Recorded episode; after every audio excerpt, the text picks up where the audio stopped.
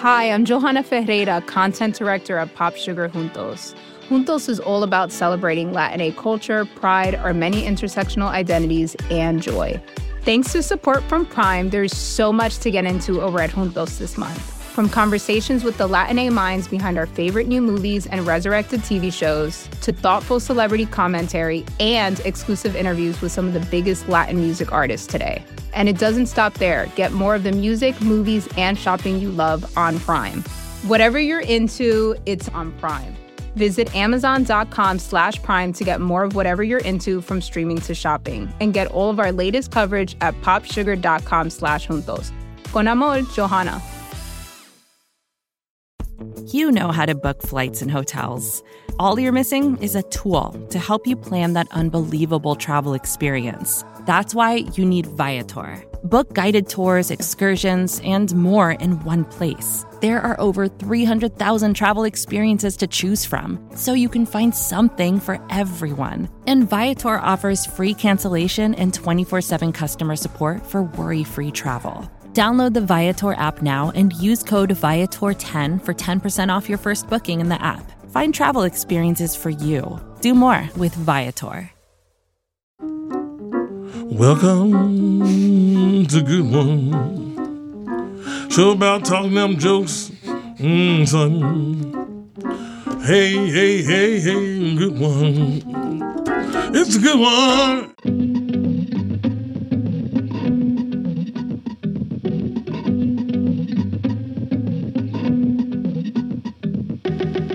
Hello, and welcome to Good One, a podcast about jokes. I'm your host, Jesse David Fox. Each episode, a guest comes on and picks a joke from their career to play and discuss how they wrote it and how it fits into what they're trying to do with their comedy. This week's guest is Craig Robinson. Writing this intro, I actually checked to see when was the first time I asked Craig to do the podcast, and no joke, it was March 2017, five years ago, two months into doing this podcast. He was like legitimately one of the first people I've ever asked to do the show.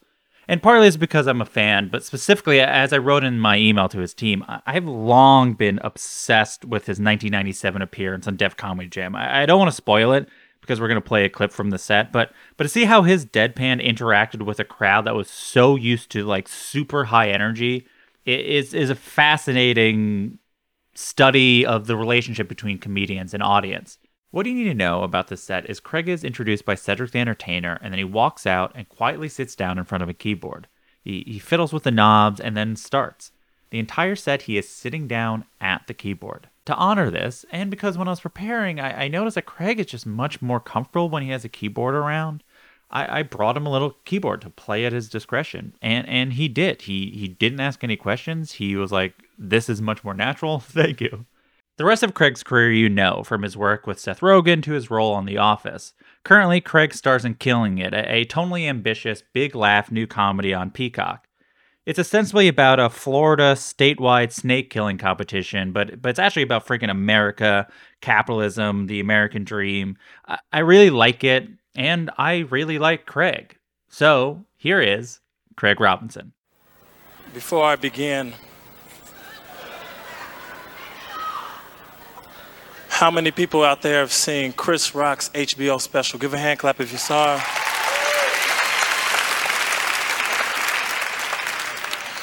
Okay, there goes that material. Um,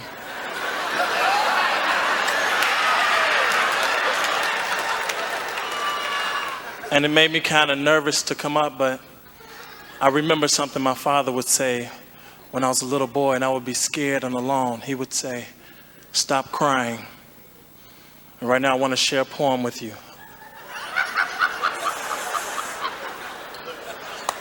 I call it Stop Crying. Stop crying, stop crying right now.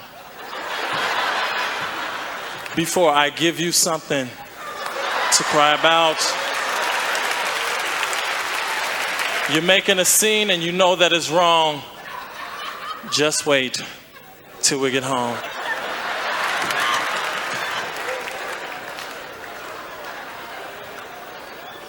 The violence has got to stop.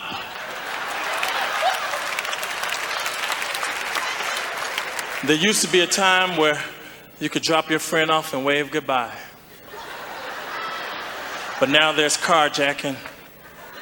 Other day I dropped my boy off. I'm watching to make sure he got in the house safely. He's watching to make sure I don't get carjacked.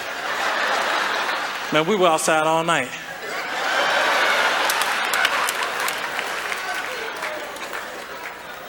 Did you hear that the man who wrote the Hokey Pokey died? It was very sad and very embarrassing. At his funeral, they could not get him in the casket. They put his right foot in.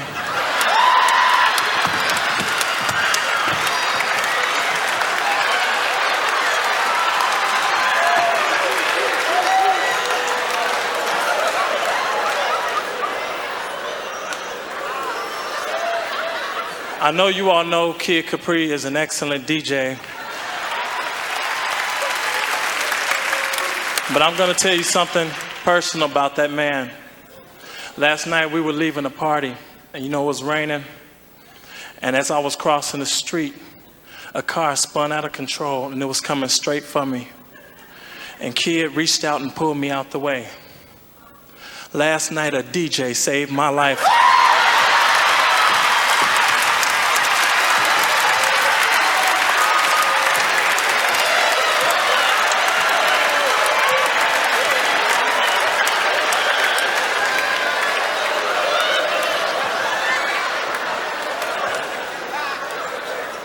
I'm a very romantic person.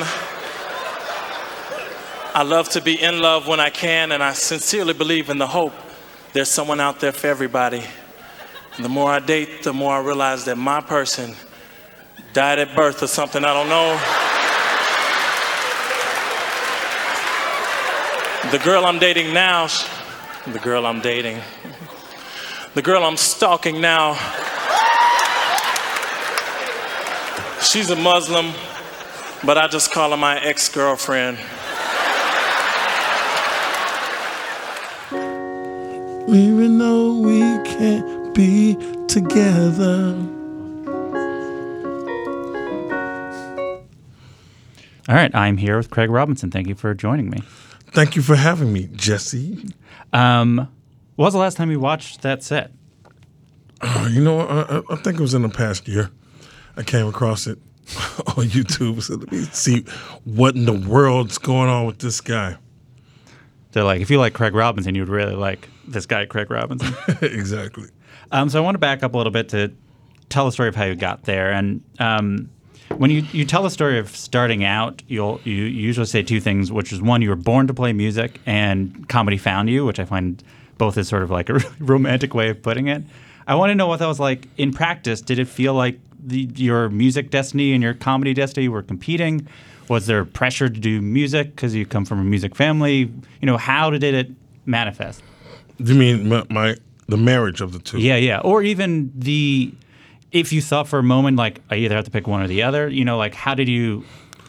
Um, I was, uh, you know, uh, we, we had a musical, whole musical family. It was, it was like a rehearsal studio. Our house it had drums, the, the three sets of drums. There were organs, pianos, banjo, guitar, bass. Everything was there, and um, so and my mother, music aficionado. She was, you know, first chair cello in high school, and and uh, she taught music and she taught us music.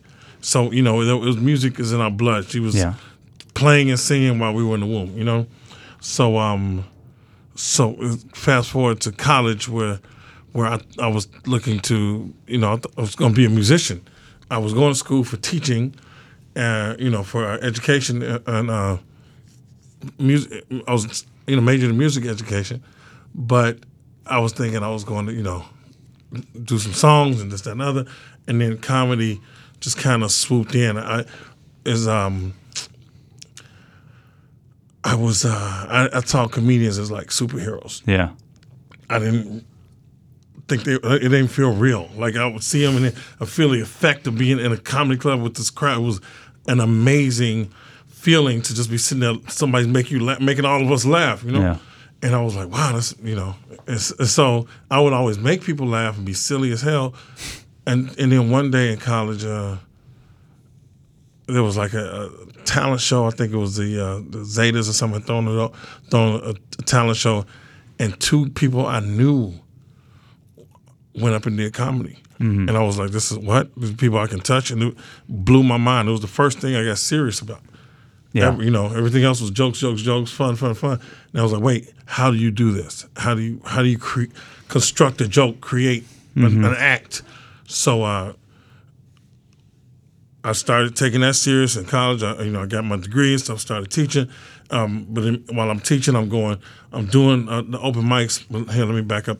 When I first started doing the uh, doing comedy, it was uh, almost a. Uh, I was at a New Year's party, like a. Uh, it was a few days later, it was, and Yeah. it was like a dinner party, about six people, six or eight people, and it was this girl's house. This girl I went to high school with, and uh, and there was this uh, this this pretty girl there, this model, and and I, we were all talking stuff, and I was like, yeah, yeah, I'm gonna, I'm gonna do comedy, you know, I'm gonna try comedy, and uh, my friend was like, hey, there's open mic at uh, All Jokes Aside on Wednesday night, you know, and I'm like, yeah, yeah, how about yeah, I'm gonna go down and we'll come support. So that was like a Saturday or Sunday, and then Wednesday came around, and I'm driving down to the open mic at All Jokes Aside, and I realized I have n- no jokes.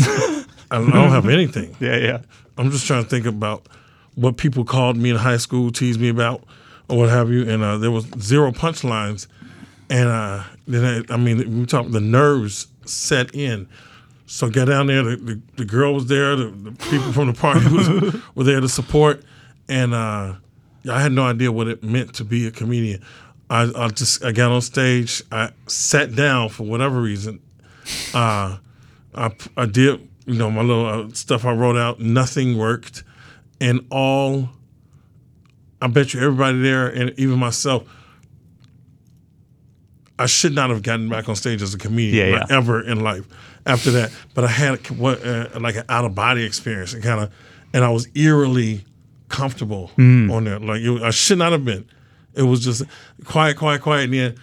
And as soon as they started the music for me to get off, the the guy there was a uh, uh, at the there was the showtime at the Apollo was out around that Yeah, time, yeah. and and when they wanted somebody off stage, they would point to, to the, point them off the stage, you know, Yeah, like back and forth this point, and uh and this guy in the front row did that. I remember that to this day. Like "Uh, you get off, please. So um So was the comfort you felt different than when you played music? Like, was you know, you I assume you'd performed music by that point. So, or is it similar, or is it? Oh no no no no. The, the comfort, comfort was, was it was just um, it was it was I don't know. It was like hey, it's okay, It- it's okay. You you belong here. Just uh, you know, just uh, you got to almost like a, a okay now now take it serious. Yeah. Now you see what it is. It's okay. You you can, but it's not gonna kill you to be up here. So I was like, I, I don't, I, I don't know where that determination came from, but it, it was. Uh, that's why I said comedy chose me because Yeah. it, it it it it was all I, I, I lived, lived, breathed, slept it.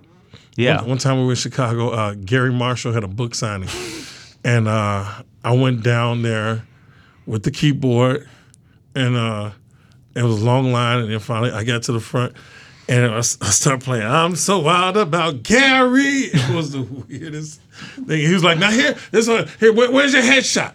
I didn't have anything. Mm-hmm. I was like, what? He's like, see, he- he's not he's not prepared, but that he was he was complimentary, but he was also letting me know you're not prepared. You, Yeah, you, yeah. you came and did all this. What, what are you doing? So that was that. One time, I, Bill Maher had a book signing, and I said, "Wait, what's your name?" he said, "Bill Maher." I said, "I thought you were Bill Cosby," and he laughed.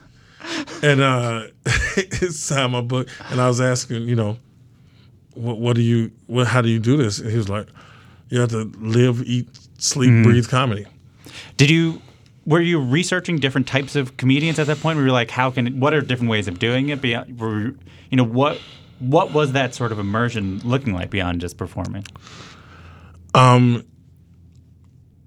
I, I continued to go to the open mics, and uh, it, I think about the fourth time I got on stage. So I had, I had that experience at All Jokes. Uh, I have a cousin that does comedy. He put me on this one show, and you know I just had like that poem and one other thing I think, and Yeah. I did a few minutes and it, it went fine. Then I went to this um, thing called Heckler's Heaven in Chicago, where uh, three people get rubber chickens. You get three minutes of nobody bother you. They ring a bell.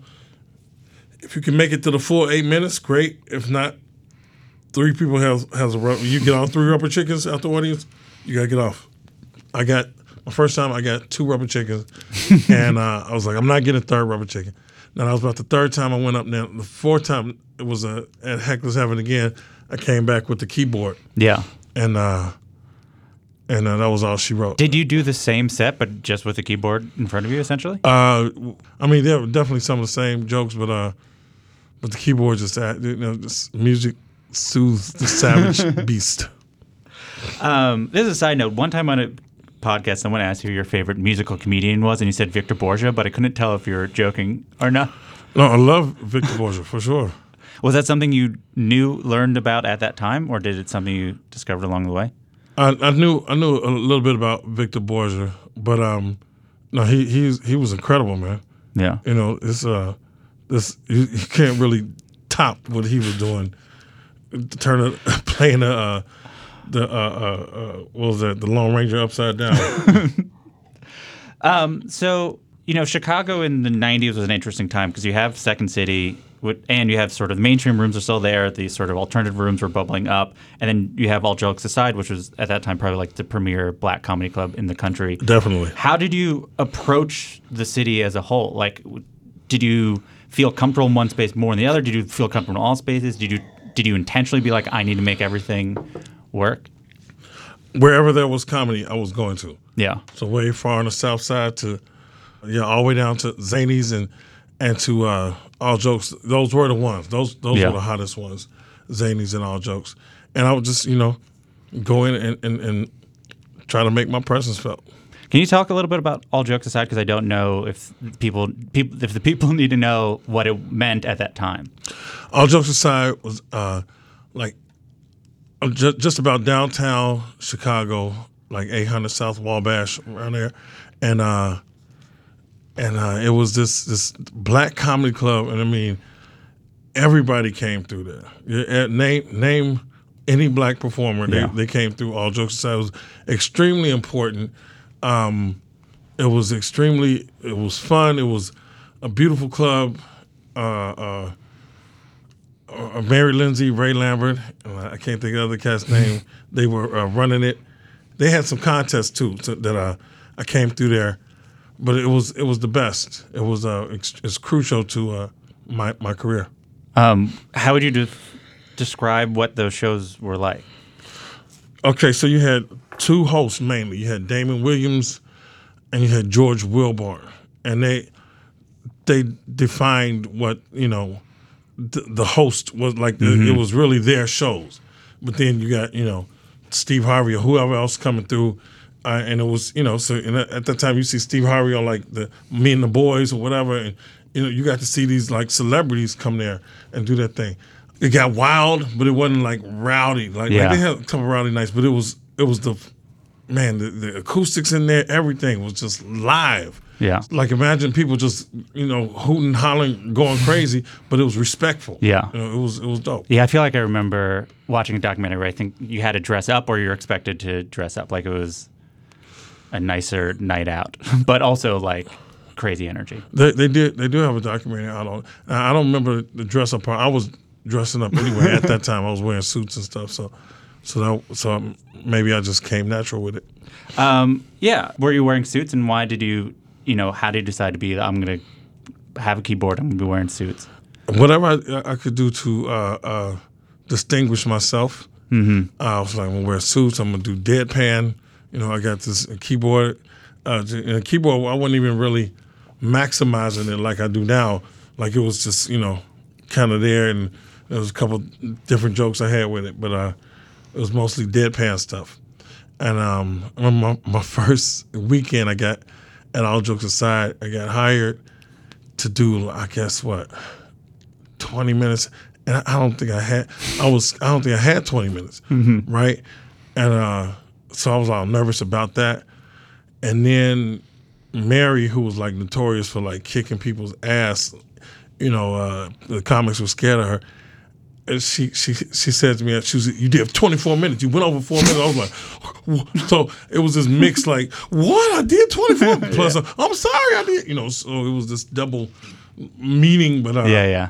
but uh, yeah, I ended up doing that. So I was like, oh, okay, yeah. How did the deadpan thing start? Did you was that always who you were? Did you figure out that's kind of what the audience was responding to?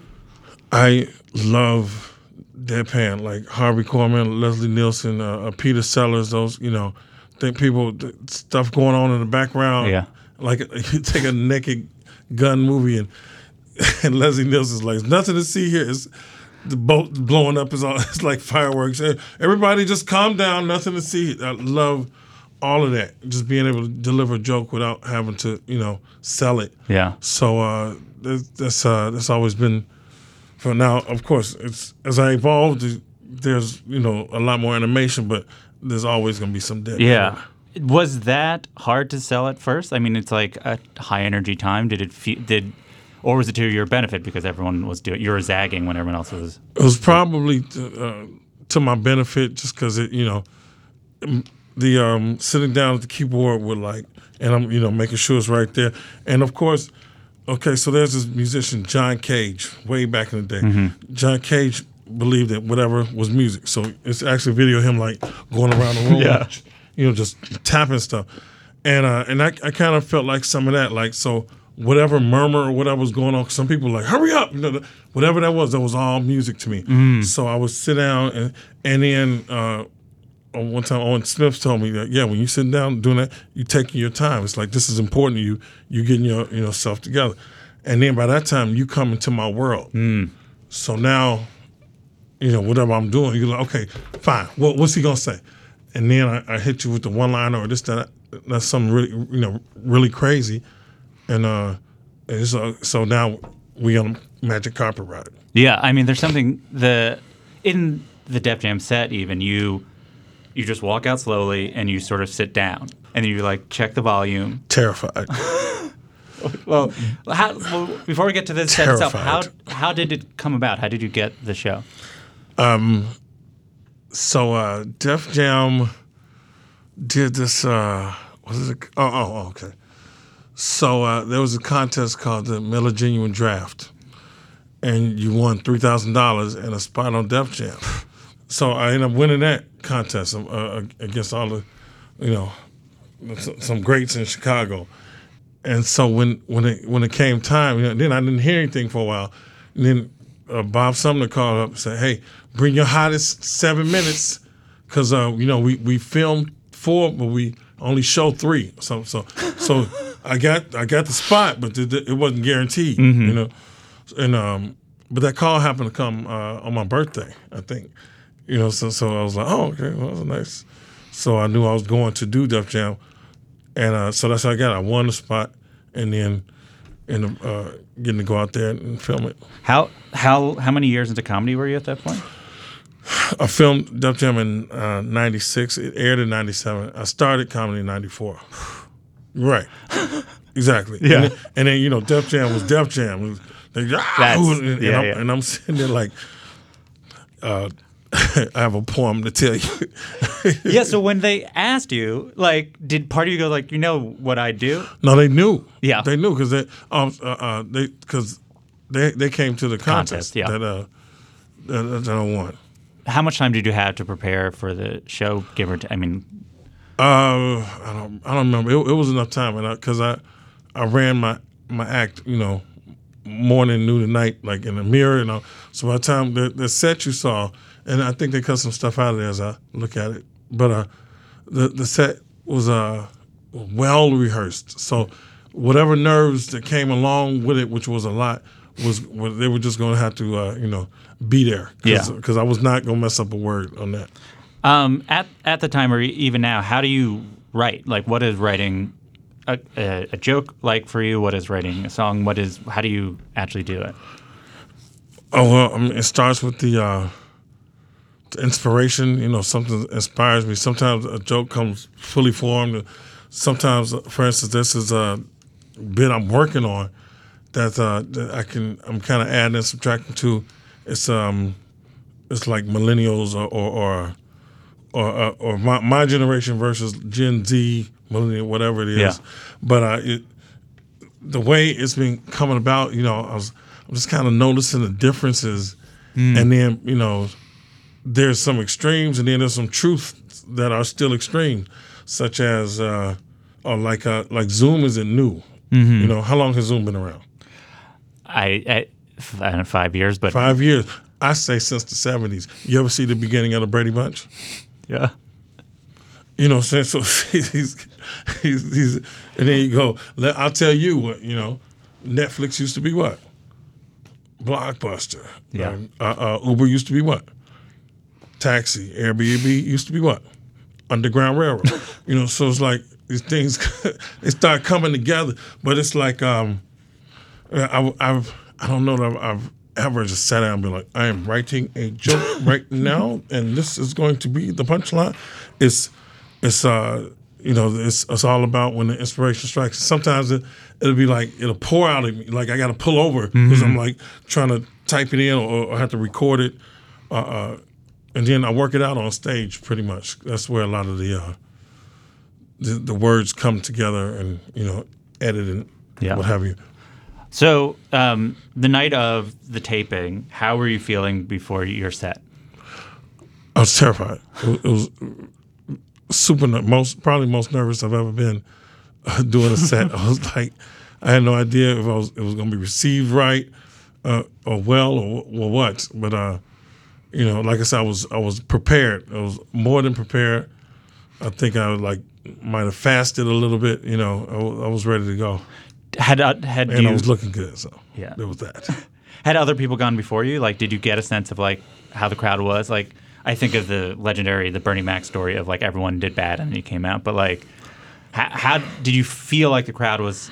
the the everybody went. Yeah, you know, there was Thomas Ward uh, went before me. There was another comic. I'm not sure who, and then I went on, and then uh, Alex Thomas went on, and uh, and I I then they, when they played it, they put me last. So it was uh, I was very interested. I was like, oh, okay. So they switched up the order, but it was uh, I did not. I did not tape last, but they put me last, which I took as a good sign. The the set starts and Cedric goes, all right, I'm going to talk a bit while the guy sets up. Did you have to set up your own equipment before your own set? Every time.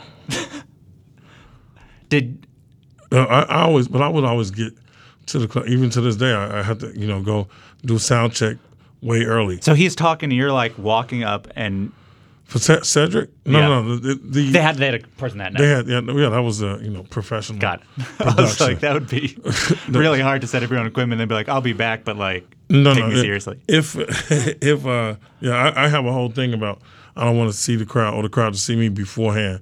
So now that never would have worked. But um, as I'm, I'm always having to go. You know, I'm always at the club hours early. Yeah. Just sound checking to like, sound check, make sure everything's good, which to my advantage because then I get to walk through, kind of see what's going on, feel the place out. yeah. Yeah. So you, um, I want to walk through the set, at least as it airs, and if you remember anything that was cut, um, please. So you walk out, no mic. So you're just there's they're clapping, and then their clapping stops by the time you get there.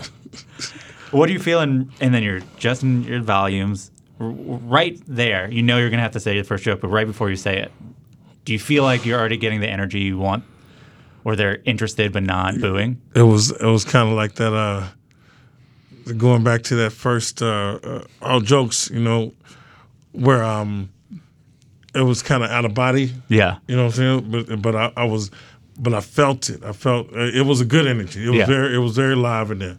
I can't I can't even uh, you know it, it was they they were patient and I, I got there and I did everything as quick as I can. 'cause It was all set up, but it was I was all it was it was good energy.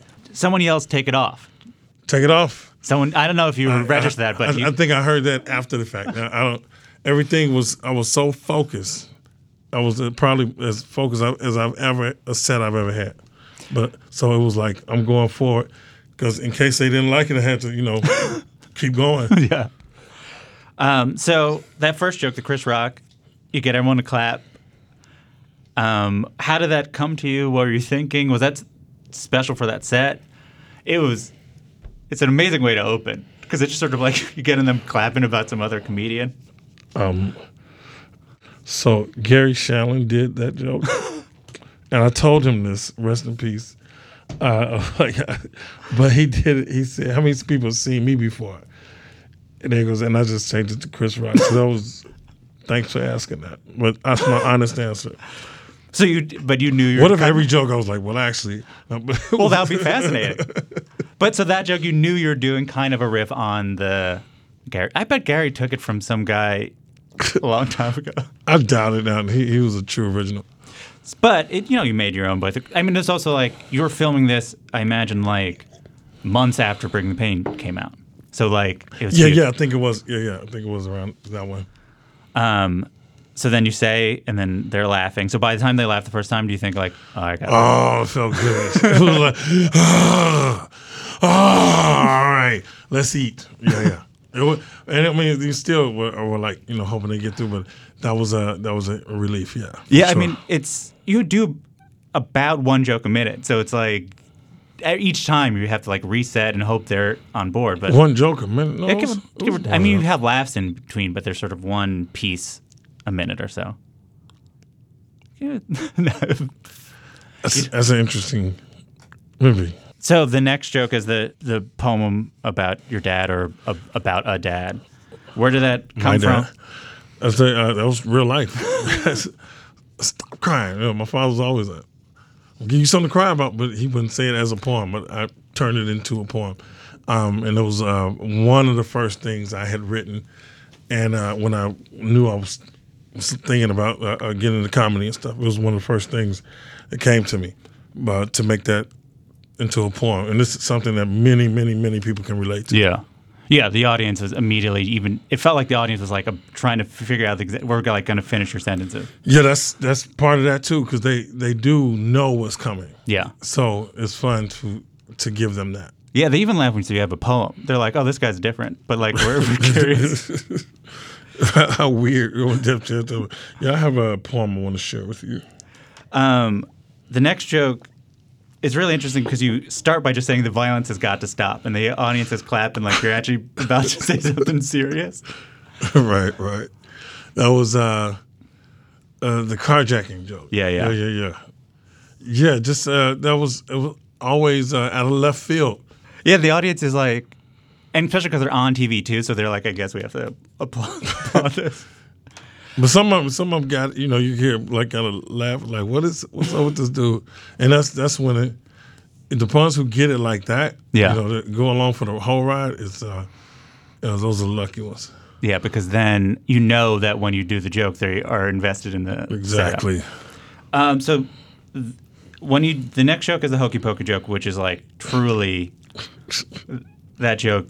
The reaction to that joke is everything. I mean, it's like I assume that was like a moment that you'll always remember, or just sort of like Oh yeah, yeah, yeah. That was uh, that was tearing up uh, in Chicago. So when uh, they able to transfer that uh, to Def Jam and uh, was a was a magical thing. And it, it's so it's so simple in concept and construct. But yeah, it was good. you. Th- you don't even have to finish it. Was that always how it was? You sort of just Oh, yeah. the right foot, and then the audience is already ahead of you Exactly. Because they. It's That's hard- the punchline. They put his right foot in. Um, so then you do the Kid Capri joke. I assume were you doing that joke about just whatever DJ, whatever? Oh yeah, yeah. Uh, It, I remember when that that I birthed that joke. I was uh, I used to be a bouncer at a nightclub called Intus in Chicago. When I say bouncer, I was the, the guy who ran to get the bigger guys if something went down. Yeah. And uh, there was a, a DJ, I think Gary. Uh, there was there was a couple of different DJs, but I think Gary was one. And I, I had a buddy, Rob, rest in peace, Big Rob, and we were all, you know, shooting the shooting the shit, and I was being silly, and I and I I was like, yeah, yeah, uh, and I talked about hanging out with Gary. I was like, yeah, man, last night a DJ saved my life. They cracked up, I, I put it in the act, and then you know, and then people, you know, it did what it did, and then when I got to uh, to Def Jam, I even told Kid, I was like, hey, this is I'm a, yeah. this is one. Is it was a cool fight. Use your name in this joke? He's like, yeah, yeah, it's cool. Um, did you feel like they were believing you that you're going to tell a story about Kid Capri? Oh, I, I, I, well, I don't see why they wouldn't. Because everything else you did was. I mean, I mean, I was saying, I mean, but it was everything was real in that. You know, it Yeah. was raining, and there, there are parties because Def Jam, and you know, it's easy for a car to spin out of control. So why not? why not go along for the ride? Um, oh, so it was raining. So then you're like, you brought that into the joke. And partly it's also acting, right? You're just playing it. Exactly. At that point, you pr- like you were already studied acting. You're like, I'm gonna play it really real, and you're like, okay, everything else is a joke, but this part is the real part. exactly. Um, so then the next joke is uh, the the joke about um, there's somebody out there for everybody, but you think your person died. Mm-hmm. Where does that? Where was that coming from at that point in, in Craig Robinson? That's uh, that's still in there. That's uh, well, that's just you know the, the frustration of dating, uh, pretty much. You know, you it's hard to. Uh, I mean, everybody goes to that because um, when you think about that perfect person, and nobody is that. So Yeah. that's all it is. it's a, a romantic joke, and romance is a big part of your comedy. Even to the day, you do like it's like sexual songs, but they're not like sex joke songs. They're just sort of like romance songs. And I feel like I've heard you talk about like you want couples to come to your comedy shows. What what It's, is, it's a great date night. what is it like? Why it feels like it's a bit of a muse this sort of dating and stuff for you? It's it's a endless uh, uh, endless topic. It's it's always something there. It's always uh, uh, uh, challenging and and and, and different and, and and the same. You know, if you're out there, you're in love, you're going through certain things, and if you're single, you're going through certain things, and you probably yearning for love. And if you're in love, you, you, there are times you wish you were single. You know, Yeah. It's so it's uh, it's this ever going subject that's uh, always ripe for the picking. Um, So, um, the thing that's so interesting is that you're sitting at a keyboard and you do not play it for the, the, the majority of this set. They might have cut something out of that, but but, but yeah. But even so, you knew there was going to be less. You started with a song. It seems like you're like, what? What is that? Like, what is? What do you? What is the power that it has? Is, is there a certain tension it creates? Of like, when's this guy going to be playing this keyboard? You, you the second person to mention that, and the first one was this uh, this guy, uh, a comic in Chicago. He said they were watching, and his his like like grandmother, who was not moving much or doing anything much, she she watching and she he starts sitting up. When is he gonna play the, piano? Uh, so uh, that that was years ago, but uh, I, think I'm, I'm pretty sure they, they might have cut out uh, uh, a bit I do with uh, when I im- imitate uh,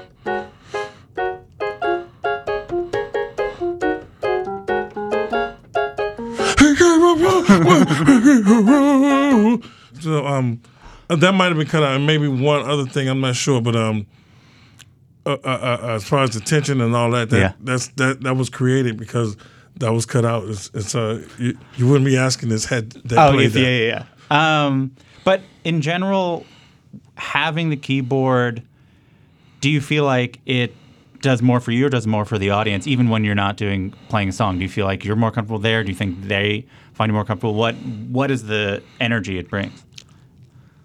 I, it's, very selfishly, it, it would be for me.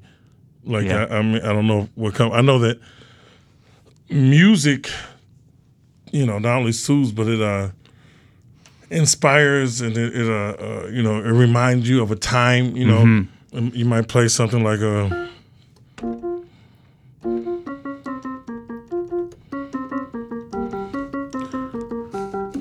You know what I'm saying? Where, Yeah. where do you go when you hear that? I wear my sunglasses at night so I can, so I can see the light. You know what I'm saying? You, you go somewhere. You, you Yeah. Now you're in the basement with your cousins. You know what I'm saying? and then when she don't take her panties off, I'll be like. um. So, it, I love to take them on that journey. Uh, you know, because it's, it's something happens on the inside, you know, and it's, and and and and, and you mix some laughter in that. It's, it's a good day. are there songs that sort of like constantly like if, if someone says a word or you constantly is like does your brain immediately think in song like oh that's like that song like when you're by a keyboard you're like is there something that's like almost automatic to Uh, if I see what you're saying, if if my wires are up and I'm I'm in that silly mode, yeah, yeah, absolutely. But uh, because or you can just do that not even by a keyboard. yeah you know. Uh, uh, but that's that's that's almost basic too, because uh, we we do that. Friends do that. Uh, uh, we'll my manager is silly as hell. He'll you say a word and he'll just start singing. So you know we we do that all the time. Yeah. Um, it it it reminds me of uh, I feel like play is a word you bring up a lot when you talk about doing comedy. Like, what what why is it important for you to be in that space, to be in a playful space, to be playing when you're on set or being playing when you're up playing music but also doing comedy? When you're playing, you you're you're open and you you're living. You know, it's uh, it was a time where I was like, I want I want everybody to come and you just we're in kindergarten. You know what I'm saying? Because as a school teacher, I would I would see that, and I would even see kids who, like I you know I was a music teacher, so I would tell have kids uh. You got a five year old who's like, okay, come sing. He's like, I can't sing. It's like, how, you're five. What are you talking about? How do you know? But when a play, when somebody's playing, and if you're just in the shower singing, you're not thinking about you can't sing. You're just singing. You know. So I want to get to to that part of uh, of life where you just come here, you forget all whatever you know your bills, whatever you're going through. Boom, come in here. We're here to play and have some fun. Come on, adult playing, but not like that. When, especially with, when you're with your band, do you feel like you're a musician who's doing comedy? Do you feel like you're a comedian who's doing music? Do you feel like this is just Craig? Like I am a whatever the show's taking me, I'm going to be doing whatever the energy is. when I'm with the band, I, it's, it's like I am he. My band lifts me. You hear me? It's uh, I feel like I could fly. Yeah. You know, like being at an Earth, Wind, and Fire concert. But um, yes, it's, it's I I am I, I'm I'm I'm I'm I'm both. I'm all. It's it's because sometimes I'm doing I'm you know straight musician in it, and then sometimes it's comedy and music. Sometimes it's straight comedy, band's quiet. So it's all encompassing. Yeah, I, uh, you know, it, it, you get to do something that a lot of comedians don't get to, which is like a comedian goes on stage and they have to be funny. Most, you know, they have to essentially be funny the entire show. Maybe they, they can tell somewhat serious story, but then it has to be. And you can have moments where you are yourself singing earnestly, like it's not a joke. Like it's a, do you feel that as a fortunate thing? Do you feel like you get to express more of yourself than you would if you're just doing stand up without it? extremely fortunate. It's it's the best. It's the freedom um, of all of that, of all of that. Yeah, especially. I mean, I've I've cried. Also, like like I was directing a band one time. We were doing Nessun Dorma, uh, and uh, and I mean, I, and I just bust into tears. And I'm trying to finish directing the band. So, you know, to to even to have, and I'm sure people are like, "Well, you didn't pay for this," but uh, but it was all right. Um, s- so yeah, there there there are moments where it's uh, where, where uh, my emotions got the best of me while conducting or performing, what have you, and um, you know. We'll be right back with more Craig Robinson.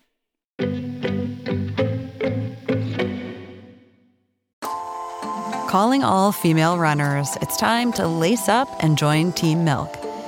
Since the 2022 New York City Marathon, Team Milk has sponsored female marathon runners nationwide, providing support and shining a spotlight on their unique stories, perseverance, and drive to go the distance.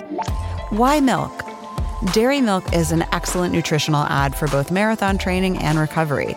Milk contains 13 essential nutrients, including high quality protein, making it a crucial component of a training diet. Plus, it's one of the best beverages for hydration, even better than water. The same electrolytes that are added to many of your favorite sports drinks are found naturally in milk. And in 2024, Team Milk is taking the next step to empower female runners by launching the only women's marathon in the US designed for and by women. Built to be accessible, empowering, and community building, the inaugural Every Woman's Marathon will take place in Savannah, Georgia on November 16, 2024. You can learn more and register for the marathon at everywomansmarathon.com.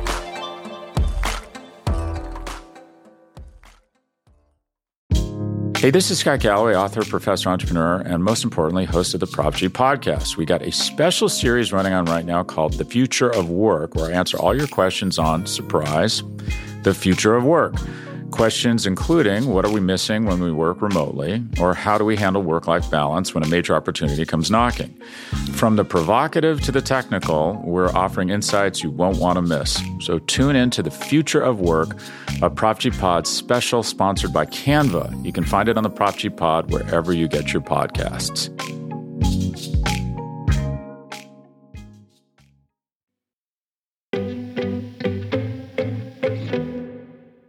Now back to Craig Robinson. The first time I ever saw you, you mentioned Bill Maher, was on Real Time Bill Maher with you and Jerry Minor uh, singing a song. Um, and I learned retrospect that that was like a big breakthrough moment for you. Like you got some opportunities from that that I think Greg Daniels saw that. For sure, for sure. And it seemed like it felt like because that was a breakthrough that people were casting you for you. Did it feel like you were given opportunities to sort of express your comedic point of views even when you're given early sort of just acting roles, even if it was a smaller part? I can tell you this: I would just go in and and try to do the work and try to keep the job. Yeah. That was that was my forte. Go in, okay. This is the scene. You know, just be prepared, be on time, be kind to people, and you know, and figure it out from there. But as far as uh, Yeah, I mean, I guess the different question is like, do you remember a moment in acting where you felt like I'm? This is Craig Robinson's comedy in the shell of whatever the show is, but like, okay, um, knocked up yeah, was a was a good, is a good example of that where where I felt like okay, this is uh, you know, he cares what, what I'm saying because Judd would like the essentially essentially top half of that monologue was Judd and the bottom half was was me improvising and uh and I remember writing stuff around that. Mm-hmm. Hi. What's up? End of the line, please. Really? Yeah. Oh, come on. Look, we at capacity, okay? We'll let some people in when it clears out a little. You get right in. If you go back to end of the line. We come here all the time. It's not a big deal. It doesn't really look that crowded in there. Hey, look, I don't make the rules. Please. No. Hey, what's up, Shorty? What's up, pretty girls? See y'all when y'all get out. What was that? What the fuck was that? It is what it is, sweetie. Now, can you step to the back, please? You don't need to call me sweetie. maybe you should listen no, to you your don't friend. need to call me sweetie. Like, you want to come in, you're going to have to go to the end of the line, wait like everybody else. I'm not gonna go to the end of the fucking line. Who the fuck are you? I have just as much of a right to be here as any of these little skanky girls. What am I not skanky enough for you? You want me to hike up my fucking skirt? What the fuck is your problem? I'm not going anywhere. You're just some roided out freak with a fucking clipboard in your stupid little fucking rope. You know what? You may have power now, but you're not God. You're a doorman, okay? You're a doorman, doorman, doorman, doorman, doorman. So, fuck you.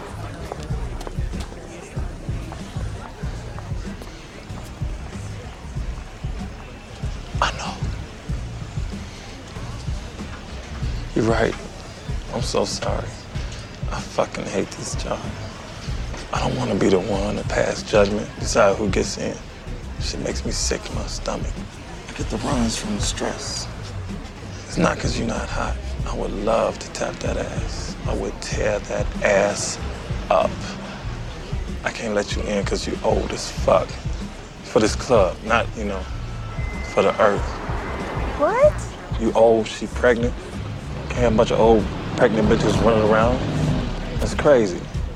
I'm only allowed to let in 5% black people. He said that, 5%. That means if it's 25 people here, I get to let in one and a quarter black people. So I gotta hope it's a black midget in the crowd. So by the time I got to improvising, there was some stuff I incorporated and some stuff that popped up on the day. But I remember Judd was like, you know, when he was yelling back my lines to me to make sure we got him, he was like, "Oh, pregnant bitches," you know. I'm like, that. That's that was a moment of feeling like, what? Oh yeah, yeah. I'm in here. I got this. Yeah. Um, I want to talk about Killing It, but I want to ask you briefly about your experience with Mr. Robinson. You know, 2015, you get it's your show, your name on it, it's sort of based on your story. Um, it ended up, you know, being burnt out during the summer. Coming out of that, how did you feel? Did you feel like you wanted more opportunities for that? Did you feel like were you nervous that you weren't going to get any? You know, like where were you? I, well, at that point, it was, uh, you know, I, I was grateful to get it, I, it, but at that point, from from being in Hollywood a while, you know, you you, you know, it was a new experience because we we gotten the ratings. I thought up to that point everything was about ratings. We Yeah. had these incredible ratings. Um, uh, there was an article that tried to make us look bad. I don't know, and I'm not gonna say the publication, but and people said it was a racist publication, but I'm put it like this: there was, uh, I think Halle Berry had a show maybe called Extant or something. I forget what it's called, and they they were raving about what her show did, and let's say let's say her show got a, a, a point seven, and then she retained half the audience. the. Okay, this is just Yeah, random. numbers. Yeah. And then my show got like a 1.0, and and they showed the second episode, and it retained the whole audience, and that's all they reported. They didn't say that was incredible. or Anything it was just like, yeah, Craig Robinson show did that, and then you know whatever Yeah. else, everything else is better than what my shows. So when um, when we got these incredible ratings for like. Uh, uh, we followed the Super Bowl and, and people stayed to watch the show, you know, stuff like that. And so I was like, oh, that's yeah, well, if it's about ratings, but Yeah. they were like, wah, wah. And uh, no, I wasn't worried about uh, other opportunities. Yeah. I was, you know, I've always been, you know, glad to get the opportunities that I got. Now I'll tell you when I did think things were going to, uh, uh, uh, I thought the show was going to keep going. We did a show called Lucky on FX, and uh, it was like my first first thing, and it was Billy Gardell. Uh, we were partners on the show. Uh, uh, John Corbett was the lead of the show, and and I couldn't have had a better partner than Billy Gardell in, in kind of baptizing me Yeah. uh, into to that part of the business. But um, we we did we did the show. When I tell you every critic, it was I probably had thirty newspaper clippings of critics and, and magazines.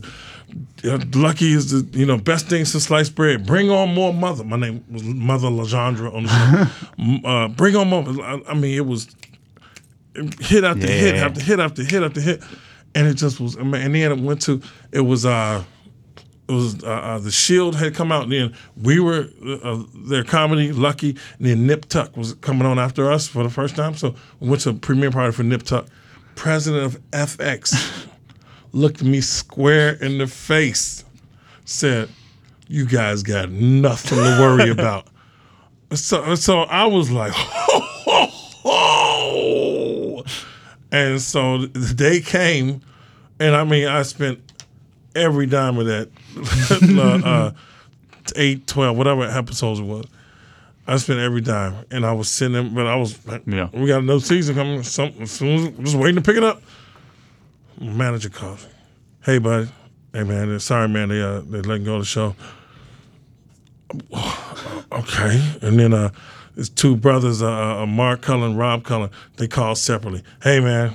Just letting you know. and then by the time Billy Gardell called me, I heard already. But I was, I literally was like sitting there holding my chair, like, how? I Yeah. was, and I and I, I couldn't let that that moment happen to me again. It was, um, everything has to be like, look, you know, I appreciate, it. I enjoy the moment, and whatever happens is is beyond my control. Yeah. That's good. That's a good way. That's good to get that lesson early because I feel like Hollywood will teach you that lesson at some point. over and over again if if you let them. So, um, uh, you know, I was telling you before, I, really love Killing It, and, it, and it's a really Thank you. interesting tone for a comedy. Um, like just sort of how it mixes dramatic moments, but like really big comedy moments. Craig, wow, I barely recognize you out of your guard uniform. I need $20,000 for a down payment on a piece of swampland. Are you applying for a loan? Yeah. I'm an advocate for black people. It's important you know that because I can't give you a loan. I worked on that presentation for over a year. This is your life, Gregory. You gotta take action. I don't have much right now. I have no car. call the fire department. My home is a 24 hour gym. Hey, Camille. Marco.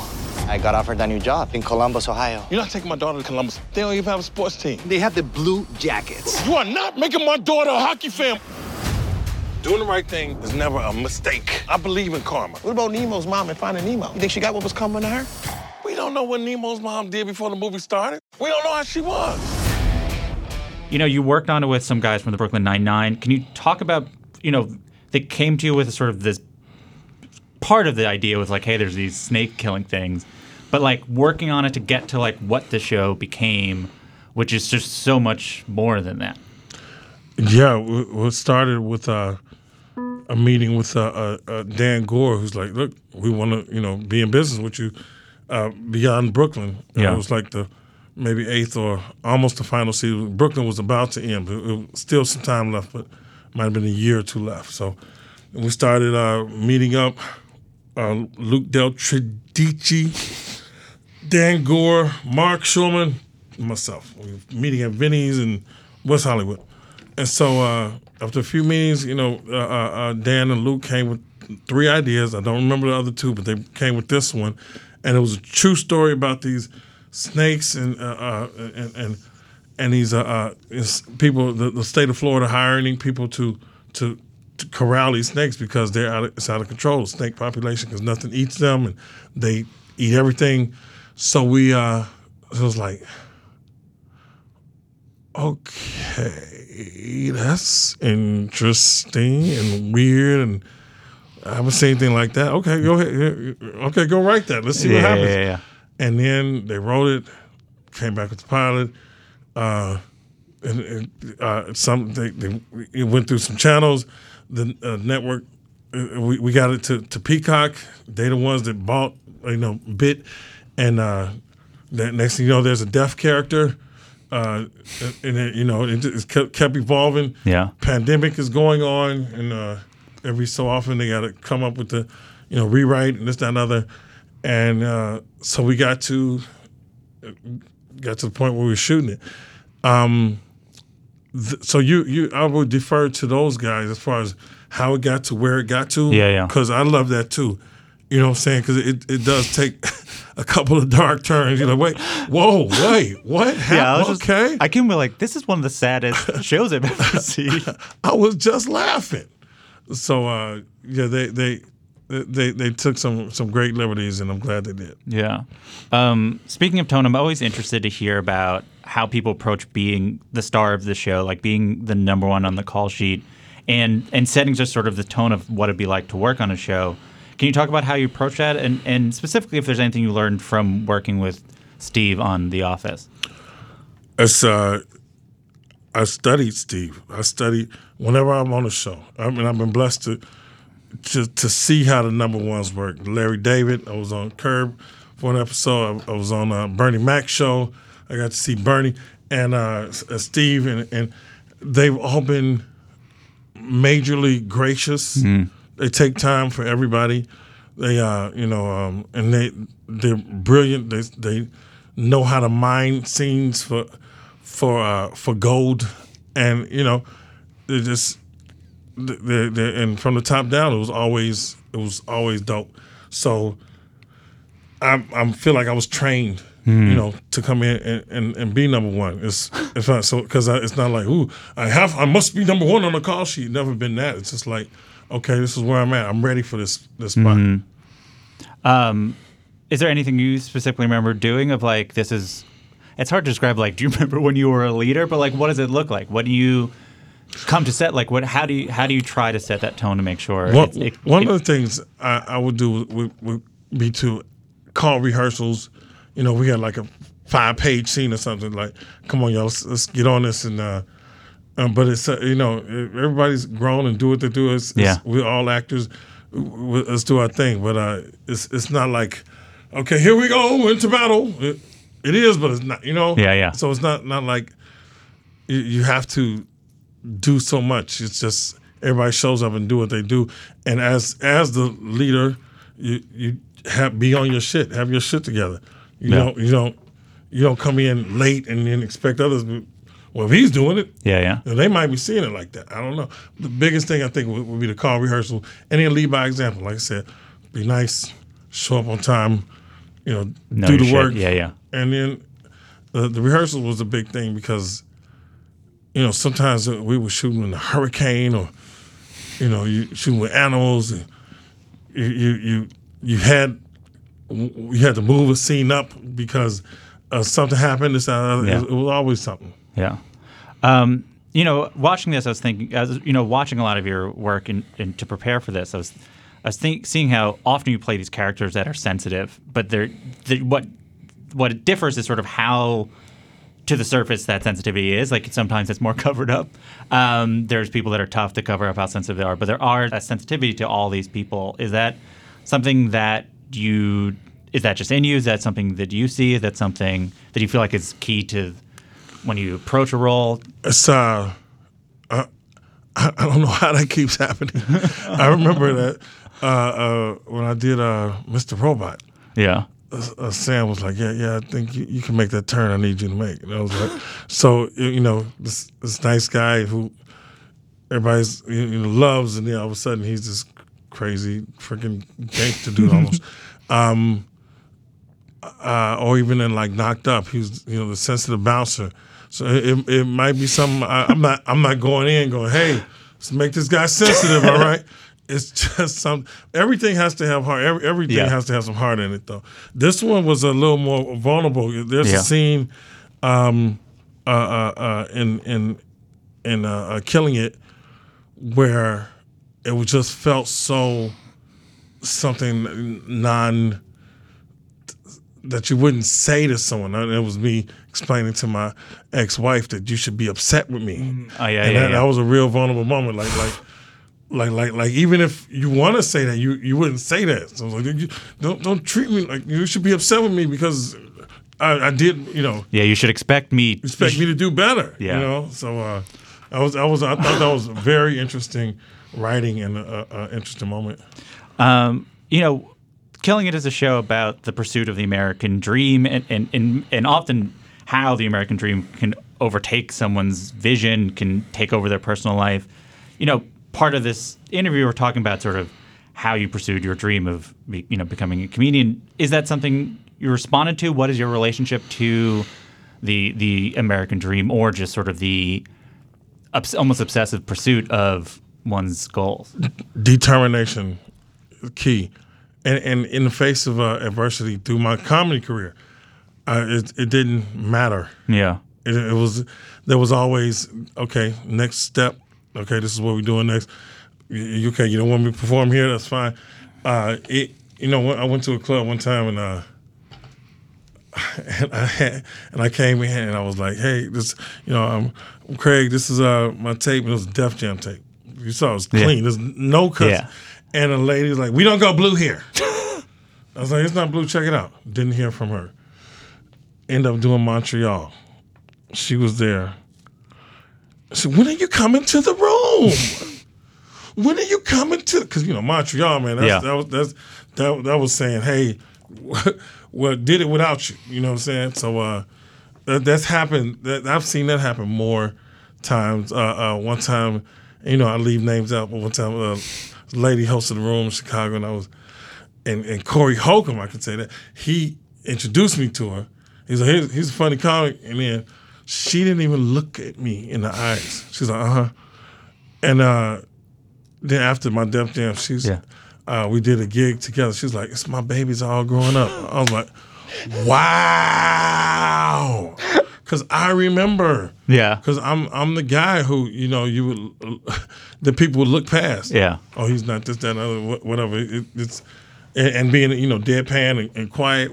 It, so it was it was funny to be that guy who who got looked over and then come back and and then actually be Craig Robinson. Were there times where it felt like it was this determination was clouding your the rest of your you know like this character that you play part of it is you know we have a sense that it ends up okay but there are parts where you you're nervous that his his desire to become rich is overtaking his ability to like be a father or, or be a husband or just sort of like and this is not to say, do you relate to it? Do you, is it something that you see of people who are just trying to succeed and not really even thinking about like, oh, how how do I even just express myself properly? You know, like I want uh, almost like I want to be a famous comedian more than I want to be a good comedian. Well, there was a certain level of naivete to, that I had to have Yeah. to even enter this, you know, to to to his position. You know what I mean? Because I had a, I was a teacher. I had a good job.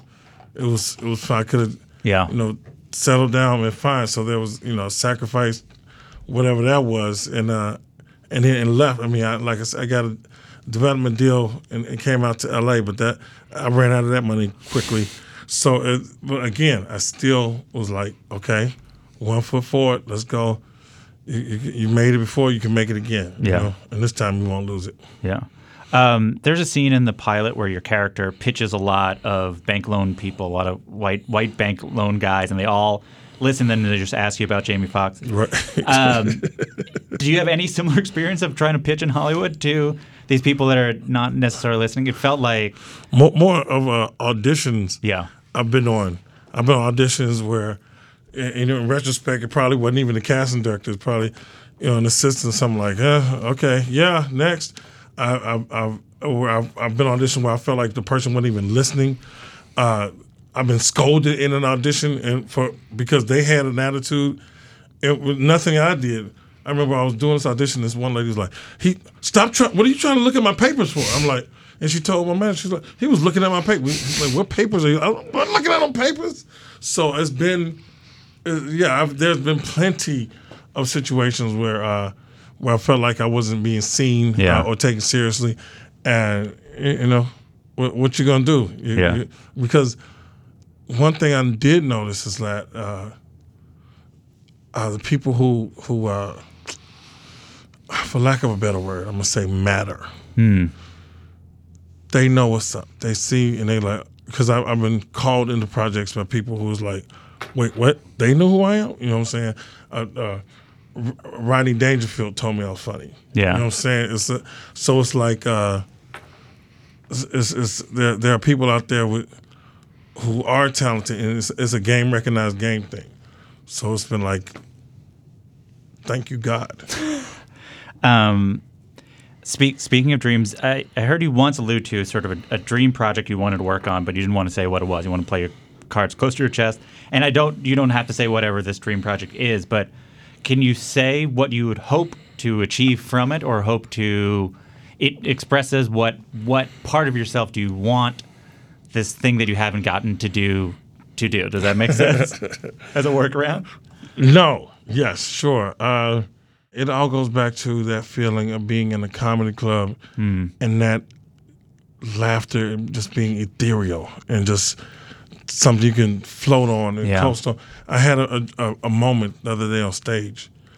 It was it was brief, and uh, and it, it changed the rest of the night because I I was everybody was laughing, having a great time, and I had this moment. It sounds crazy, but it was like oh man, I wish I was the guy making them laugh. I wish I was up on that stage. Then I realized, oh, it is me. Yeah, yeah. And it just was like, and it made me really appreciate what was going on, you know?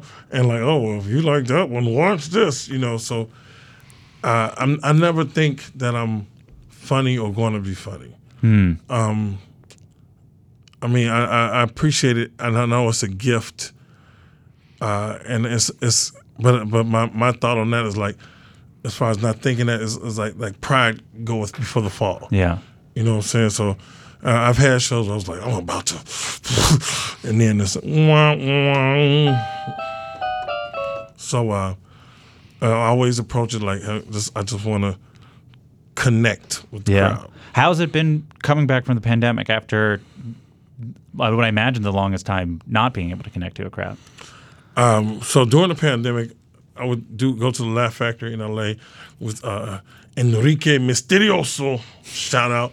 Um, and we would do these, uh, and it was like a few comics. So we were like social distancing, and and uh, there was this guy Tehran was hosting, and and and uh, and I'd be on the keyboard, and and um, comics would come do their set for the internet, you know, Mm. just for a camera, and, and no audience. The only audience was us, a couple of people that were in there, and sometimes we'd be in there howling. But people, it really showed you the art of comedy. Yeah. that comedy is a true art form, and some people can come in there and just hammer out their set and no problem. And some people are like, as soon as they don't hear a laugh, like, what, you feel like you're bombing. But it's like there's nobody here to laugh. Yeah, yeah. So um, uh, so after doing that, and then seeing like you know the Laugh Factory empty, and imagining what is what it had been like and what it's going to be like again, and then coming back, and, I, am full speed ahead now. I'm, I'm touring almost every weekend.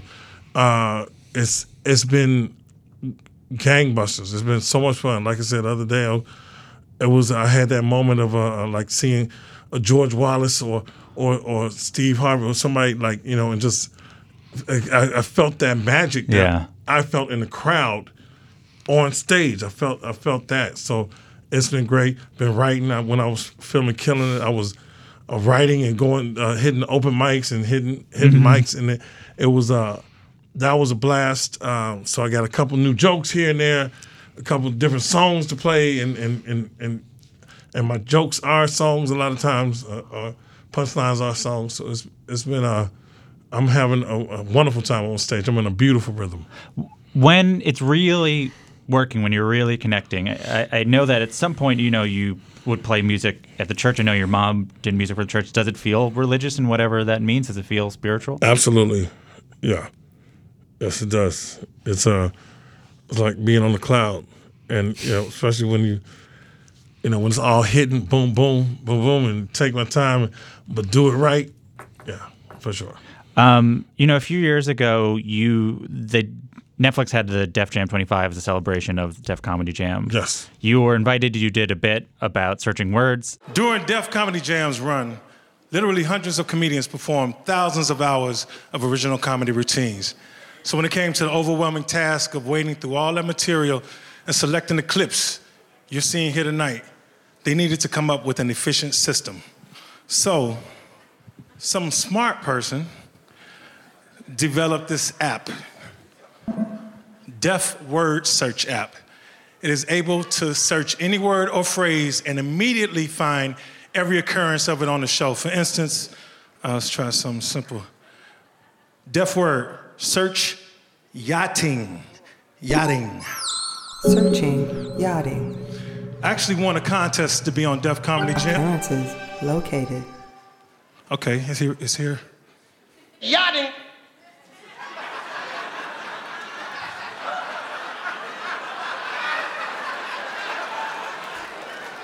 All right, I'm, I'm surprised there was one. Okay. Uh, let me see something. Um, that was a little random. Let's see something else. Def word. Search baby mama. Searching baby mama. You know, the dominant submissive relationship is interesting. Occurrences located. They found it. Baby mama. Baby mama. Baby mama. Baby mama. I thought there would have been more. It went over really well. What was that experience like? What did and what did it feel like to be included in in that? Oh, it was a huge honor. Uh, it was a huge honor. There was some uh, trepidation.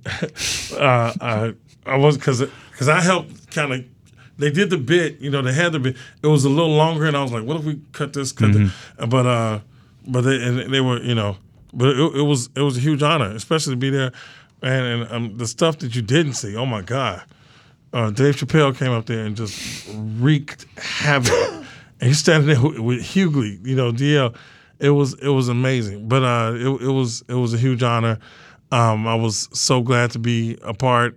I was so glad they didn't ask me to do a set. Nobody, I don't think no anybody wants to do a, a set because I talked to Stan Lathan. He was like, nobody is trying to, you know. Yeah, I think Ad- Adele was the only one who did it. Adele Givens was the only one who like just straight up did it. Yeah, Yeah, yeah. yeah, which makes sense.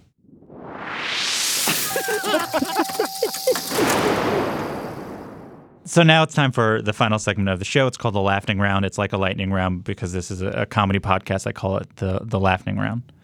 Got it. Thanks. Um, do you have a favorite joke? Joke like a street joke, Oh man, or whatever one you think of. You don't even have to like it. tons. But here, let me see. Let me see. What's my uh, I, uh, uh um, I'm gonna credit Geechy Guy. what's the uh, what do you say? Uh, why the man get fired from the orange juice factory? Why? He couldn't concentrate. nice.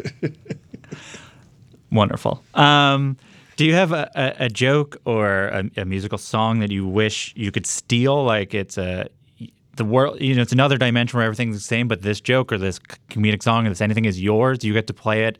It's no one will accuse you of stealing because you magically wrote this song. It's your song. It's your joke. Whatever. Probably. Uh, what's up with that from SNL? I love that bit. What's up with that? What's up with that? Ooh wee. What's up? What's up with that? Shout out Kenan. he's listening. He's told me he's going to listen to this one.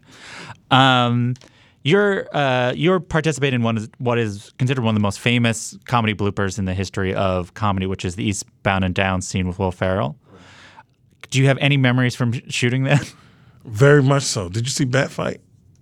Write that down. Go go see that after this. Uh, but um, that came out of out of that moment. Mm-hmm.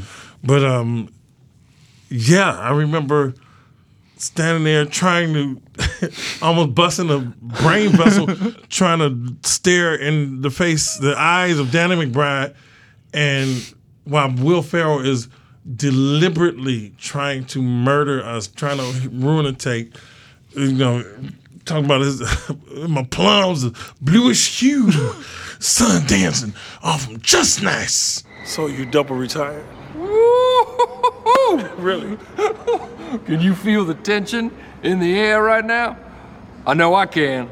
I can feel it all the way down in my plums, getting all swollen, with a light blue hue to them, fresh and juicy, ready for the picking. All the school children are lining up to put them in the sack lunches. Hey, that plum looks good. Can I trade it for your Twinkie? No, these are my plums. I want to bite into that plum and let the juice spill down my chin. You know what I mean? All the while, everyone said,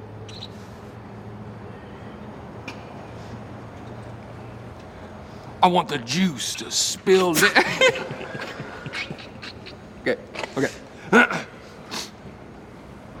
if I recall correctly, if I recall correctly, my plums, beautiful bluish hue the sun just dancing right off of them, just nice.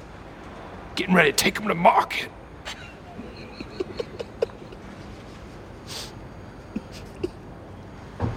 I can feel it down in my plums. I can feel it down in my plums. They're getting a nice bluish hue. Getting ready to take them to the farmer's market. Special two plums for one. and my son Gabriel, like he was, it was it was all we gotta understand it's all new, fresh. Yeah. And like what the frick? And he's laughing, and he he checking in with us. Oh man, it was it was a beautiful day of laughter, and I I felt horrible. I was trying, man. I was trying so hard. Tears came down my eyes. Um, do you have an office memory that you've not shared before in an interview that you'd like to share now? um, um, let me see. I uh, Rainn hit me in the head with a with a three pound dumbbell. Rainn, dude. We was filming the uh, the well, well I said Lejean Brains, uh, the workout episode, and it was going to Dwight's gym. And at the very end, you know, it was like B rolling. He's like, yeah, yeah, okay, let's go. And so two takes, we went past two, three takes. He didn't throw anything. Yeah, yeah. He had the dumbbell. Third, fourth take, whatever it was. I said, okay, I agree. I look away, and he, as I looked away, he tossed. He wasn't trying to do it, but he tossed the freaking dumbbell. I mean, you heard, pop! it was ah, oh, it was a pain there. He felt horrible. He's like, oh, you, oh, you. It's like I'm all good. Um, do you have a, a, short story of an interaction with a legendary comedian, living or dead? Oh, I got a couple. Um, Uh, the- the- Tell them all. We, what, okay, so I met Richard Pryor. He was in a wheelchair. We, I seen him at the Sunset Strip, the uh, a comedy store, and and uh, you know he he was he was on his way out, but he was still sharp. And uh, I got to say hello, you know, and I love you. Just shake his hand and move out the way. Um, Eddie Murphy, I've now worked with uh, like- on, Dol- on Dolemite. and on, Shrek Oh, yeah. forever after. So the first first time I worked with Eddie, I, I saw him the next day driving. Like I'd never seen Eddie Murphy out except for one time he was at the uh, Laugh Factory. Um, but but uh, but I, I was uh, we had did some signing posters for Shrek or something. You know, say hello. The next day he's. I see it's Bent, drop top Bentley. I'm like, that can only be one of a few black men driving this uh, uh, around town. And it was Eddie. I was, uh, hey, what's up? He said, what's up, man? Was- so you know, Eddie's my like my favorite. And uh, but working with him on Dolemite here, I'll tell you this. There was a moment. Uh, uh, uh, uh, uh, Mike Epps was um, supposed to be roasting this this lady in front of us at the movie theater, and uh, and he was coming up with names for it, and I said uh, Sandy Duncan, right?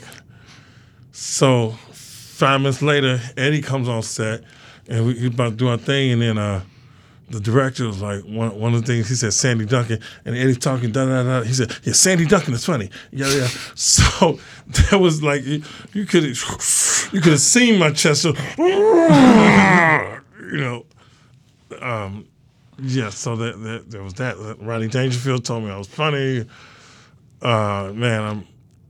It's so, so, I mean, so many. Yeah. So many. Um, do you have advice for a comedian, for an actor, or writer, creative person, just a young person, music school teacher? SOS. Stay on stage every night if you can. Hmm. And if you can't, if you if you're not on stage, turn wherever you're at into a stage, man. I, I performed at a Denny's, with you know, just randomly being s- stupid just because of, I felt like I needed to, you know, get these jokes out. Yeah. Um, of course, nowadays, yeah, wa- watch yourself, but, but stay on stage, man. Just keep keep writing, keep performing, Um, hone your craft. oh, I want to ask: Did you perform at Bernie Mac's stage when he had that in Chicago? Yes. Bernie Mac had a uh, a spot called Milch. It was Milchoneers Jazz Club. It was in the basement of the uh, Hyatt uh, downtown Chicago. At 8 p.m., the show started. People were there. It was packed out by 5 p.m. on a Tuesday. It was amazing. Bernie would come out, tell jokes, do do bits uh, with Ali LeRoi. He bring out a comic from Chicago, I think mostly, and a, a singer from Chicago. Had the band going, had the the macaronis, the, the dancers, uh, and you know he tried to do that on HBO. I think he had like four episodes on HBO or something. But uh, I went uh, one week, and Ali LeRoi. I was in the bathroom. I mean, we, we went to the bathroom because that's where you could Yeah. hear. And I played my act for him. He like was tripping out. He was like, "Okay, you on next week?" Came down the next week. I, I was six months into comedy, and I told Bernie that as he as he introduced me. How long have you been doing comedy? Six months. He was, "Oh." So he wasn't expecting much, but he so he kind of joned and roasted me a little bit. And essentially, he sat down next to me and essentially held my hand. Yeah. But he was it was him sitting down next to me, giving me support. And I went through the act. He was uh, like, Craig, whatever you need, uh, uh, don't, you don't hesitate. Let me know. I wish. Oh, I gotta find that VH- VHS. I know it's somewhere in Chicago. Oh, you performing at that show? Yes, and uh, and and and and then you know he was a man of his word. I ended up doing his show, Bernie Mac, later on, several years later. But he was uh, he he couldn't have been uh, more gracious. Yeah. You know. Um, and last one, do you have a, a, a joke or a musical song or anything that uh, you thought was so funny that you brought on stage, it didn't work, maybe tried it more times, it didn't work, but you go to your grave being like, that was funny, all those people were wrong? Hmm. Yes. Let me see. let me see. Let me see. Specifically, specifically, specifically. Uh, I do this joke. It used to get laughs. Now it doesn't get anything. Right. I still do it. I uh, I say, uh, I love you. I hate you. Come closer to me. Get away from me. And I said, oh, I'm sorry. And I, and I pull up a towel from under my seat and I go, I was on the rag. and uh, and and you talking about a serious. so every once in a while, somebody laugh, and not not lately, but um, it's not going anywhere. So there you go. That's perfect. Uh, thank you so much. Is there anything you want, any music to play us play us out?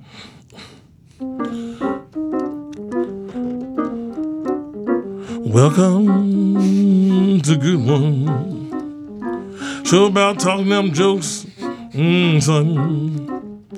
Hey, hey, hey, hey, good one. It's a good one. Hey, thank you so much, bro. Thank you, man. That's it for another episode of Good One. Watch Killing It on Peacock. Follow Craig on social media at Mr. Craig Robinson. Good One is produced by myself, Jelani Carter, and Camila Salazar. Gautam Srikishan did our theme song. Write a review and rate the show on Apple Podcasts, five stars please. Email any comments, questions, or laughing around suggestions to goodonepodcast at gmail.com or tweet at us at goodonepodcast. I'm Jesse David Fox, and you can follow me at Jesse David Fox. Good One is a production of Vulture in the Box Media Podcast Network. We'll be back next Thursday. Have a good one.